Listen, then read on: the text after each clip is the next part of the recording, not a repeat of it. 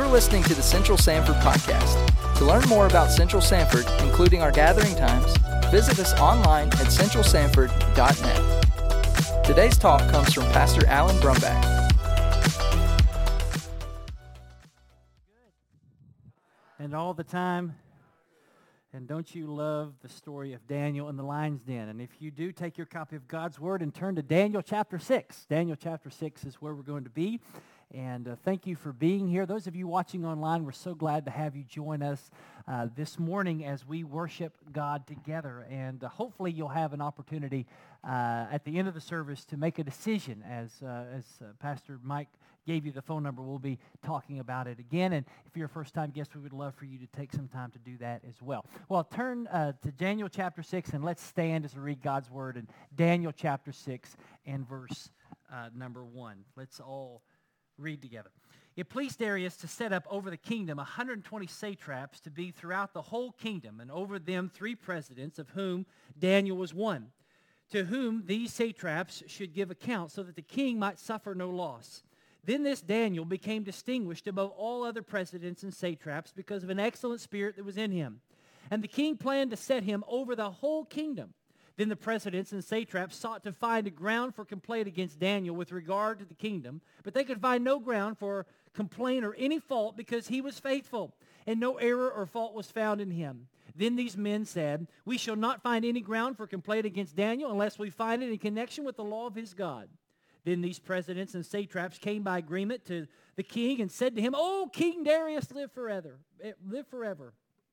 All the presidents of the kingdom and the prefects and the satraps and the counselors and the governors are agreed that the king should establish an ordinance and enforce an injunction that whoever makes petition to any god or man for 30 days except to you, O king, shall be cast into the den of lions.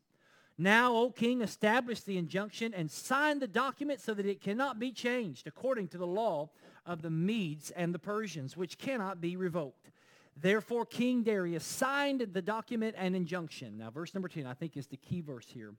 When Daniel knew that the document had been signed, he went to his house, where he had windows in his upper chamber open toward Jerusalem. He got down on his knees 3 times a day and prayed and gave thanks before his God as he had done previously. You may be seated.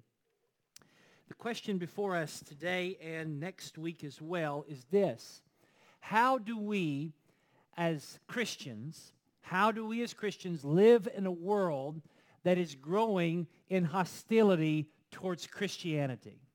We live in a world that is increasingly more unsympathetic and even hateful towards people of faith. America is no longer a Christian nation. We are a post-Christian nation. And so one of the new books that has come out is written by Dr. Albert Mohler, president of Southern Baptist Theological Seminary. And he wrote a book called The Gathering Storm, in which he borrows that from Winston Churchill's book, The Gathering Storm. And he says that most Christians have one of 2 responses when it comes to the growing hostility towards Christianity. This is how most Christians respond. He says that, one, we can respond in utter despair, retreating together in the corners of coffee shops with a false sense of nostalgia that longs for the past, usually idealized. Or we might be tempted to look for a rescue in political victory, believing that a retreat of secular thinking is only one election away. Now, here's what Mohler says. Christians must not retreat nor find our salvation in any false hope. We must, with every fiber of our God-given strength, with full dependence upon the holy power of the Holy Spirit, with every ounce of conviction we can muster through prayer, with unwavering courage, protest this secular moment. Now, the reason that I share that with you is because I believe that that is where we find Daniel. Daniel is a man with every fiber of his God-given strength, with full dependence, in full conviction, in prayer, with unwavering courage, protested the secular moment that happened in the kingdom of Babylon. Now, you may not be familiar with the story of Daniel, so let me give you a quick version of that. Daniel was a prisoner of war taken from Judah as a middle schooler. He no doubt probably had his family murdered in front of him and was carted off to Babylon to be a part of a special program for gifted and talented young men. While in this program, if you remember the story, he maintained his integrity and stood by his convictions by not defiling himself in eating the king's meat. God blessed Daniel, and Daniel became a prophet of God, and he had the ability to interpret dreams, in which that ability alone, plus his wisdom and the Spirit of God that rested upon him, propelled him into leadership into the Babylonian government. He, as a matter of fact, outlived multiple leaders and even multiple kingdoms. He outlived the kingdom of the Babylonians, both Nebuchadnezzar and Belshazzar, and now is a part of the kingdom of the Medes and the Persians, led by a guy named Darius. And so in chapter 6, we see that Daniel, even in his old age, maintains his integrity and stands by his convictions. Regardless of the changing of the government, regardless of who was in the palace at that time, he continued to pray regardless of the consequences. And so this morning, here's what we're going to learn this week and next week. That Daniel's discipline of prayer gave him the spiritual toughness to defy the order of the king and to trust in the deliverance of the Lord. So that's what we're going to look at these next 2 weeks. Daniel's discipline of prayer gave him the spiritual toughness to defy the order of the king and trust in the deliverance of the Lord. First point is this, Daniel's discipline of prayer. In verses 1 and 2, we see that Darius, now there's some discussion on who Darius is. Some think that this is Cyrus, King Cyrus. There's a lot of debate on who Darius the Mede was.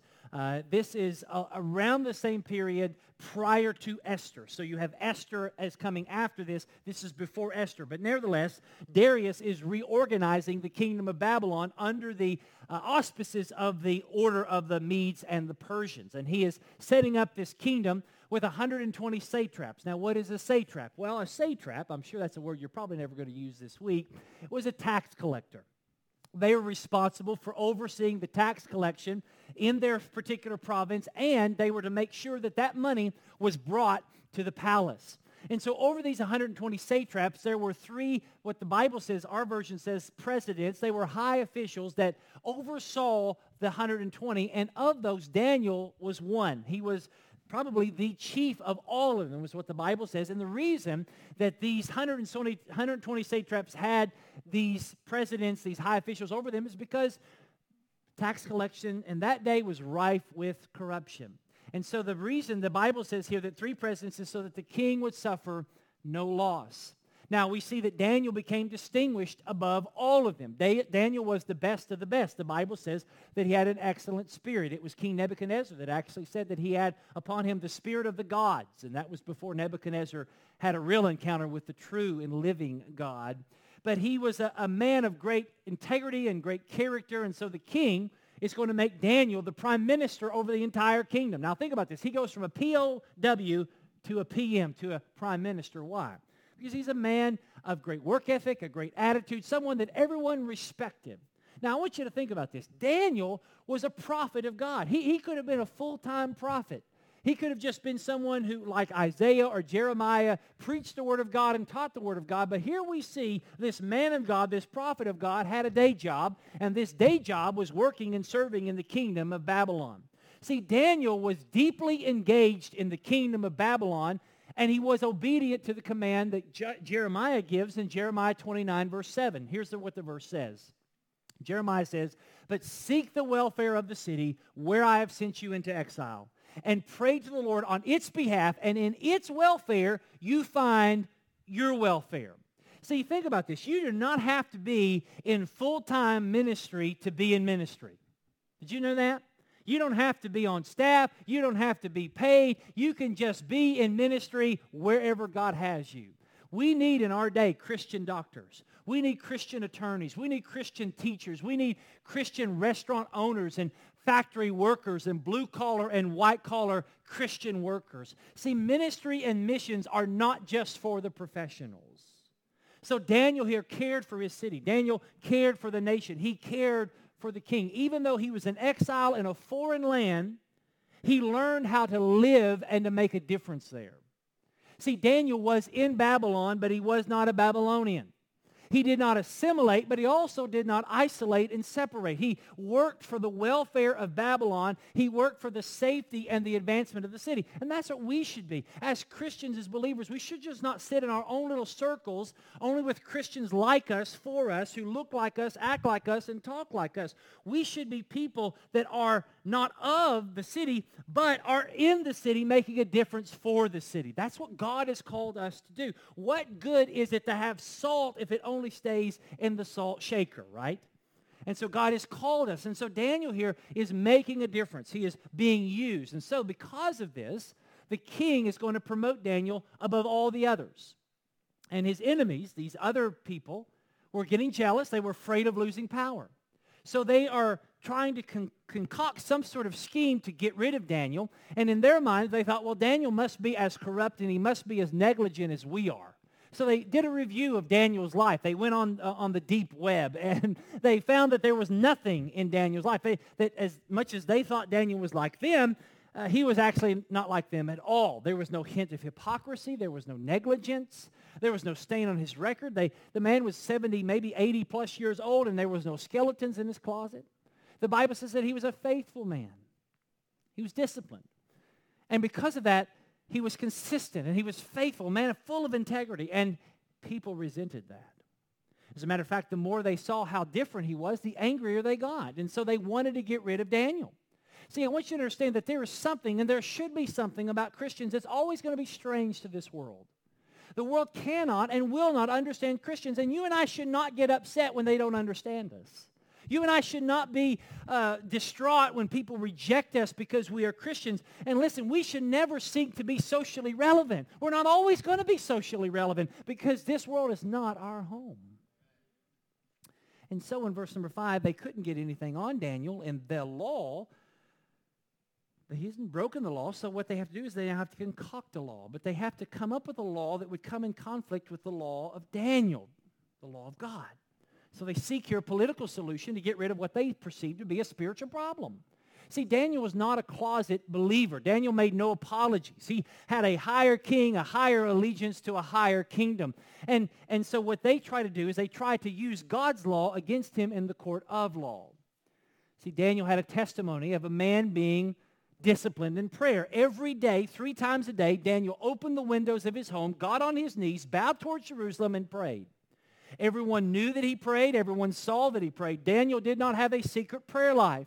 People knew that Daniel's life was built on prayer. He consulted with God in all things and sought the action of God before he acted himself. Oh, that God would put that in all of our hearts. And this is how Daniel could survive. You think, how could Daniel make such a difference in the city? How can he rise to such prominence and not lose his integrity? How could he be a person that everyone wanted to see, or that the king wanted to advance to be the prime minister, and yet still hold his integrity with God? How could he not only survive, but thrive in the city of Babylon? Answer is that every day he got on his knees and focused on his God. Because he understood that the world and everything in it around him was not all that there was. If you are a follower of the trilogy, The Lord of the Rings, and even the prequel, The Hobbit, you might be familiar with the writings of J.R.R. Tolkien. And Tolkien, at the end of the Lord of the Rings trilogy, wrote actually other materials about the hobbits. And one of the things that we find, it's seen in the movie, but not completely seen in the movie, is that after the 4 hobbits came back from their great adventure, they on this adventure, on this quest, confronted the worst fears. For a hobbit, it was completely unthinkable to do what they had done. They had went to a place far away from them, a far different, where they had met people that were completely unlike them.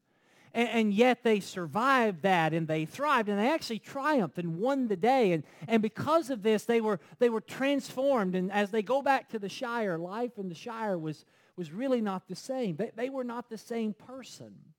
The things that used to upset them, that upset other hobbits in the Shire, did not upset them anymore. And so the other hobbits would say, what's wrong with you? That they didn't understand them. Yes, you're great leaders, but we don't understand why you don't get upset with the things we get upset with. And the reason why is because the roots of their souls were no longer in the Shire, but they were somewhere else. The Shire was no longer their home. Their true country was somewhere beyond the sea. See, Daniel was effective in the city of Babylon because 3 times a day his heart was focused on the city of God. See, if all your life is what you see, if all you have is this world, if that's it, if it's your money, if it's your beauty, if it's your friends, your family, your career, or your life, if that's all that you have, if it's ever threatened, if it's ever lost, then your life is over. But when you have a relationship with Christ and you have had a victory and you know that there is something far beyond what you can see and savor and smell here, but you know that there's a better world, that not only allows you to survive this world, but to even thrive in this world. To be both effective in this world, but also be different to the world. And if that's the case, you're going to be strange. You're going to be weird. Because you're not going to get as upset as other people get as upset about the things, because we realize that this world is not all there is. This is Daniel, a man disciplined in prayer. And if you, like me, maybe even in these past few months, have gotten so upset and so concerned and so consumed with the things of this world, it may be because we're not focusing our heart's affections towards God in the discipline of prayer. See, the discipline of prayer reminds you of your true country, that you are not of this world. But we see not only Daniel's discipline in prayer, but I want you to see his defiance in prayer. Verses 6 through 9, these tax collectors, these satraps, devise this group plan to get rid of Daniel. And they do so by lying and flattering the king. Now, how do we know that they were lying? Because they all came to the king and said, "Hey, King Darius, live forever. Everybody and their brother has decided that for 30 days we're only going to pray and worship, essentially, you." Now, we know that's not true because Daniel didn't agree to that plan. But yet, it seemed to strike the king's fancy, and so the king signs the decree that no one can pray or make intercession to any man or god for the next 30 days except to King Darius, and if they did so, they would be thrown into the lion's den. And the Bible says very clearly that the law of the Medes and the Persians could not be revoked. Now, it's irrevocable. You couldn't change it. Once it was in law, it couldn't be changed. So let it be written, so let it be done. It was a badge of honor for the Medes and the Persians. Now, to the Babylonians who were prior to the Medes and Persians, the king was final. So the king can make one decision today and in the afternoon change it.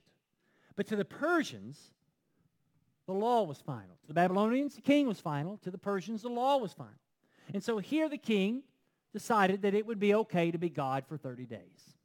So in that moment, you think about this. We read this and we've heard this story, and see, sometimes familiarity breeds contempt to a story. So don't lose what God is trying to teach in the midst of this. But you think about this. Daniel in this moment is in a position where he has to choose between the law of God and the law of the government. Daniel here was on the very brink of being promoted to being prime minister of the country.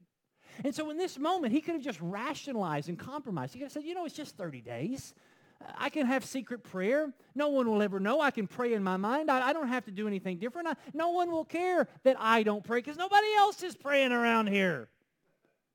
And if I'm dead, if I die by death of a lion's mouth, I can't be of any influence in the government. And so he could have rationalized this. And so the question is, in this moment, and as we read this and we don't really think about it, but this was a huge moment. The question is, what would Daniel do? It's been said that character is not made in a moment of adversity, but character is revealed in the moment of adversity. So yes, we say, in this midst of this COVID-19 crisis and the cultural pandemic of our day, character is being made. Well, to a degree, yes, but it's really being revealed. You want to see where America is today? Through the midst of adversity, we're seeing its character revealed. So where is character in the life of Daniel? Verse number 10, we see it. Daniel knew. He knew the law had been written. He knew that it was irrevocable. He knew that regardless of how much Darius loved him, he couldn't change it. But what did he do? He prayed. His prayer was not a prideful display, but a public testimony. A public statement about the glory of God over the glory of the kings and kingdoms of this world. He did not get his marching orders from the king, from the culture, or from social media. Daniel's defiance was his prayer, because to Daniel, there was no substitute in his life for prayer. He was consistent with God. He was a man that was same in public and private, and he knew that his consistency with God would come at a cost, and yet he was willing to pay the price. Think about this. He was willing to be thrown in the lion's den before he would stop praying. This man valued prayer more than he valued his life. He got on his knees, opened the window, and prayed to his God. And the Bible says, as he had done previously. It wasn't that in this moment he was going to be defiant and open the windows and just show some display of something he had never done before. No, he was consistent. He didn't take a month off. And what is this? This is civil disobedience. The question that we must ask ourselves in the midst of the hostility of our day is, should Christians ever go against the government? Well, let me give you a rule of thumb here. As Christians, we must submit to the governing authority unless that authority forbids what God commands or commands what God forbids. That's what we're called to do. Now, I'm going to give you an example that's going to make some of you upset. But I'm going to give you one anyway. Is wearing a mask, don't say anything out loud, is wearing a mask wrong? Well, I was told that I look better with a mask on. Is wearing a mask wrong? No.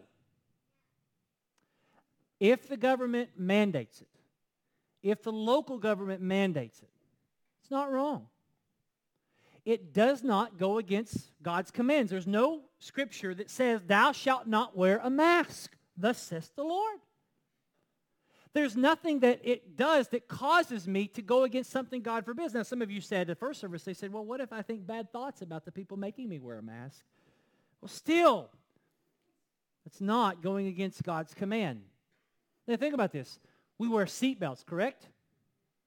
We, for the most part, drive within the speed limit, right? This should not be a political issue.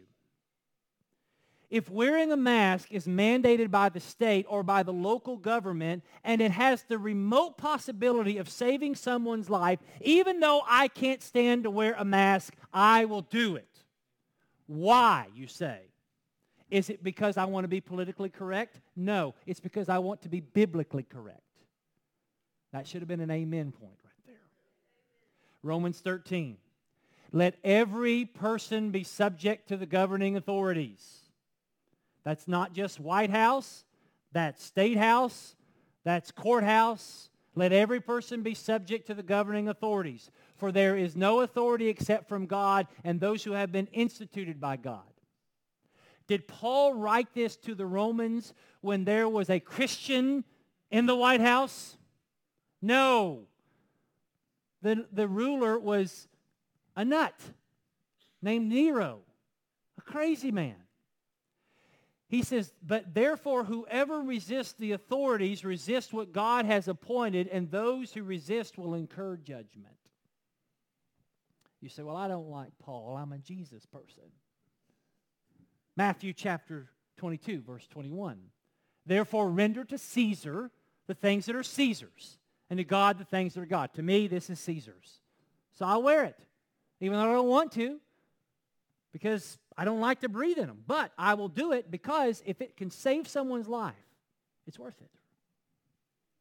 Now, I said some of you would be upset. We've had people write us letters and emails because they're upset. But we're going to follow, as long as it doesn't forbid what God commands or commands what God forbids, we're going to follow.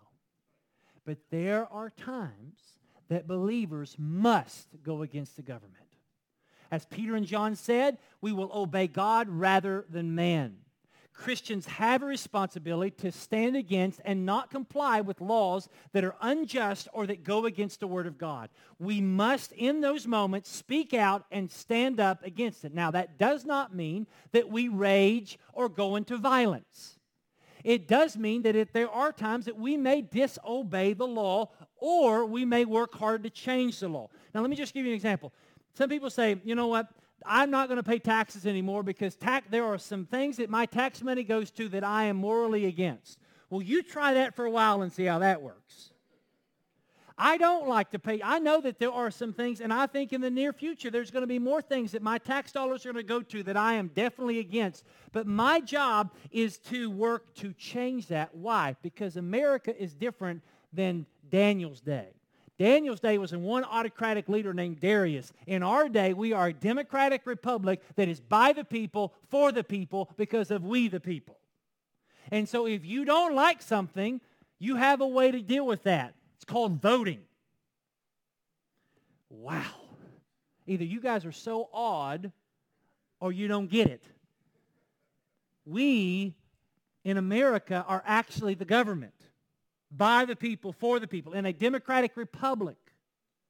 And therefore, we should not be the enemy of the state, but an influencer. And therefore, as Christians, we should not be involved in rioting and looting.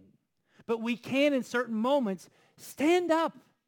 Martin Luther King said that civil disobedience is not lawlessness, but instead a higher form of lawfulness, designed to bring positive man-made law into conformity into higher law, divine law.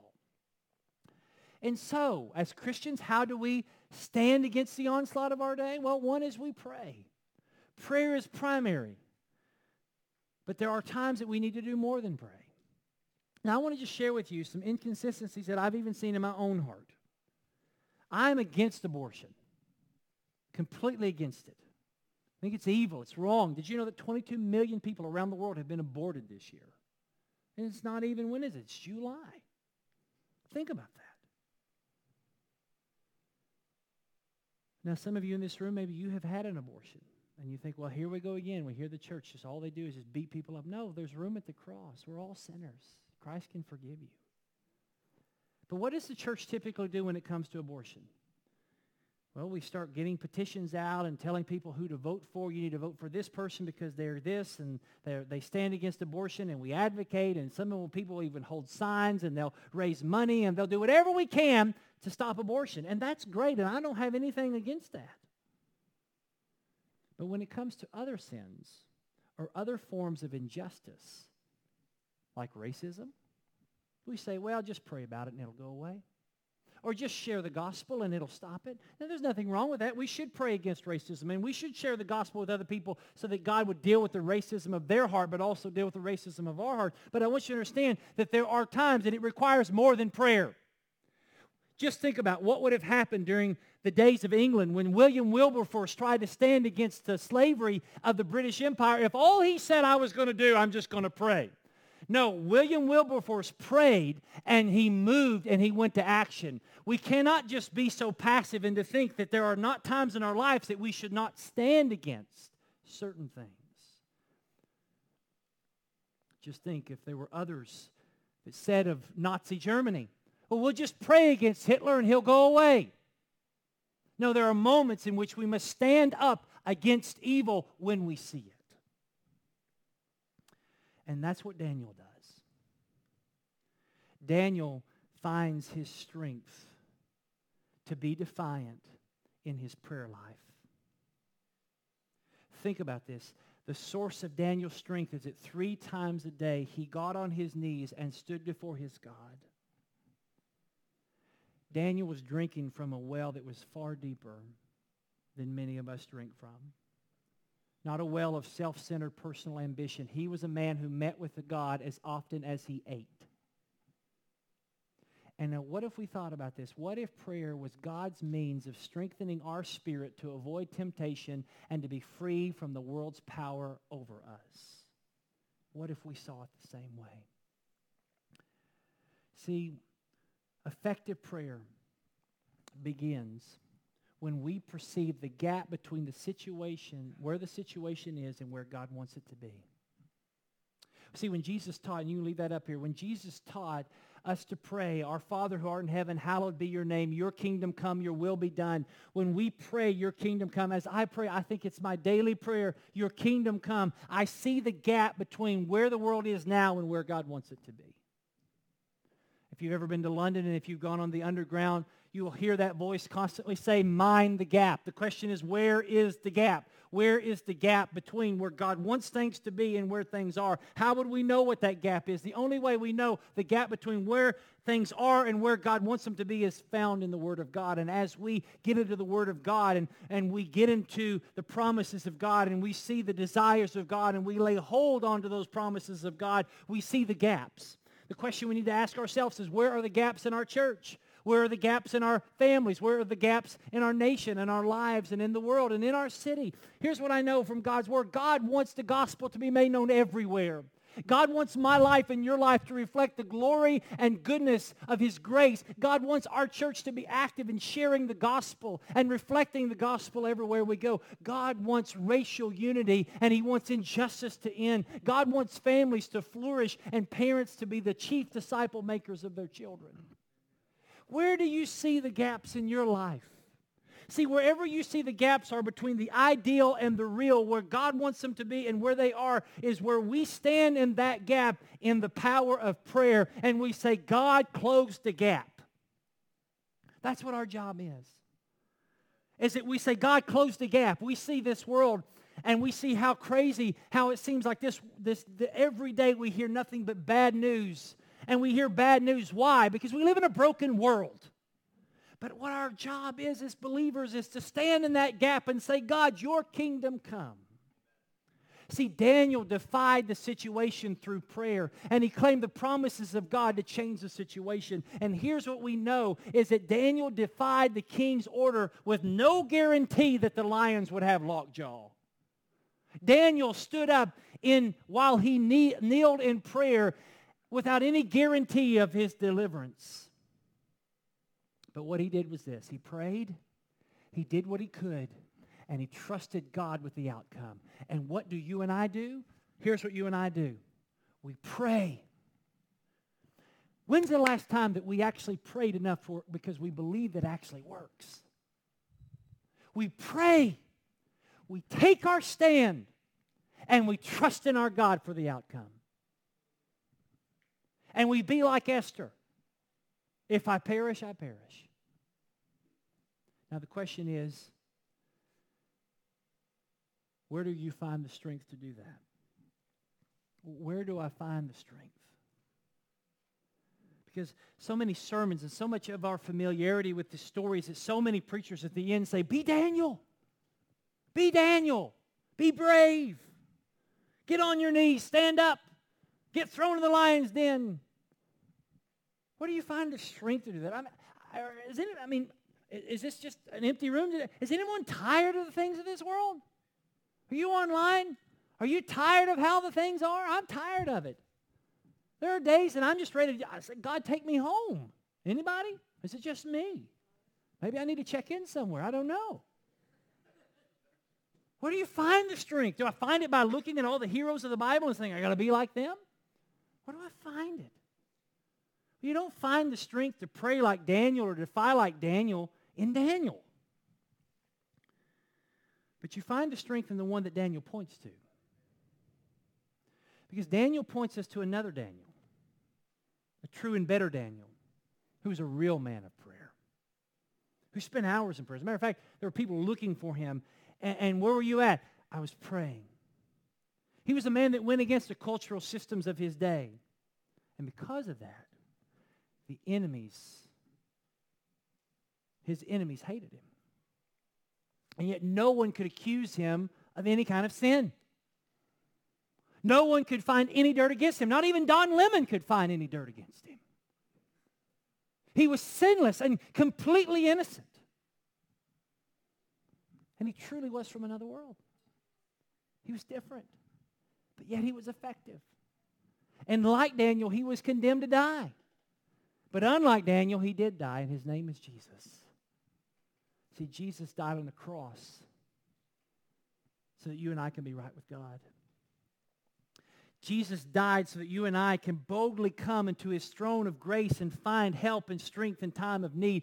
Jesus on the cross was denied deliverance on the cross so that I can be delivered from my sins. And because He died, 3 days later He rose from the dead, which guarantees that God has been satisfied with the sacrifice that he made.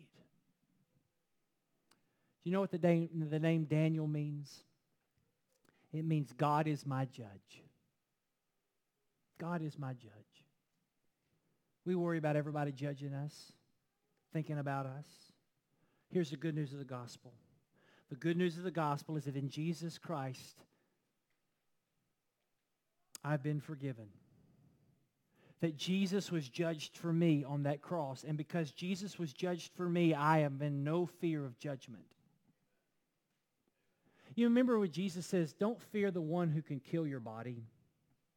But he says, fear the one who can take both body and soul and put them into hell.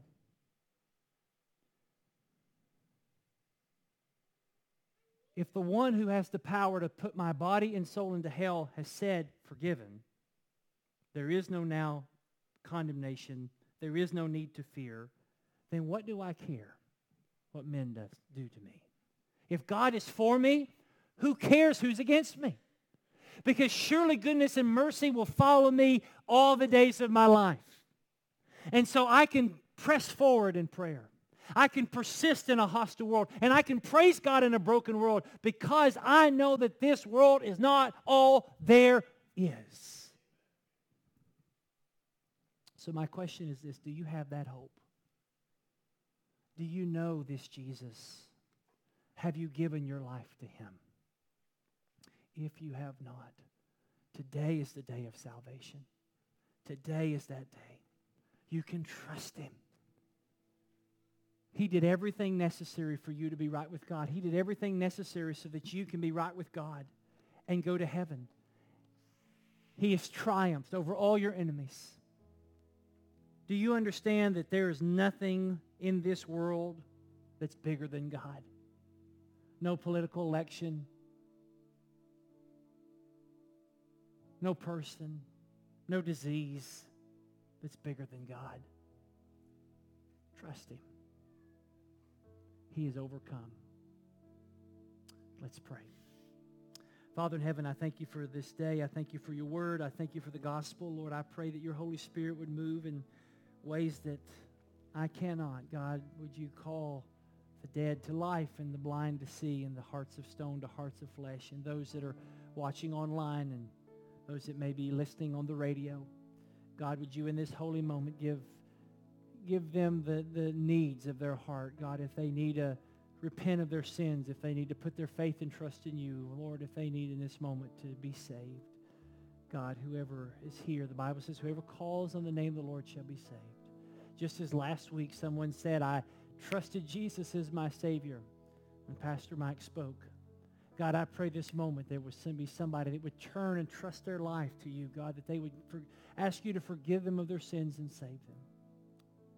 But, Father, give us the strength of the church to not be deceived by the things of this world, to not be so caught up to think that this world is all there is.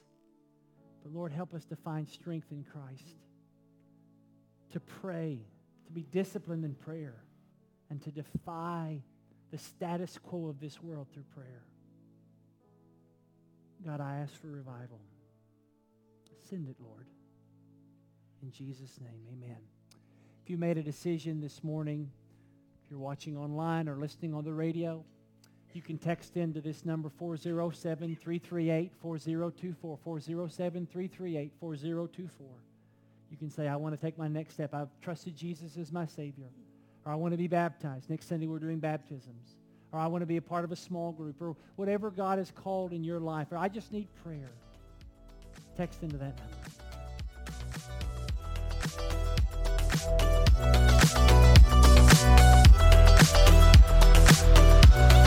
Thank you for listening to the Central Sanford Podcast.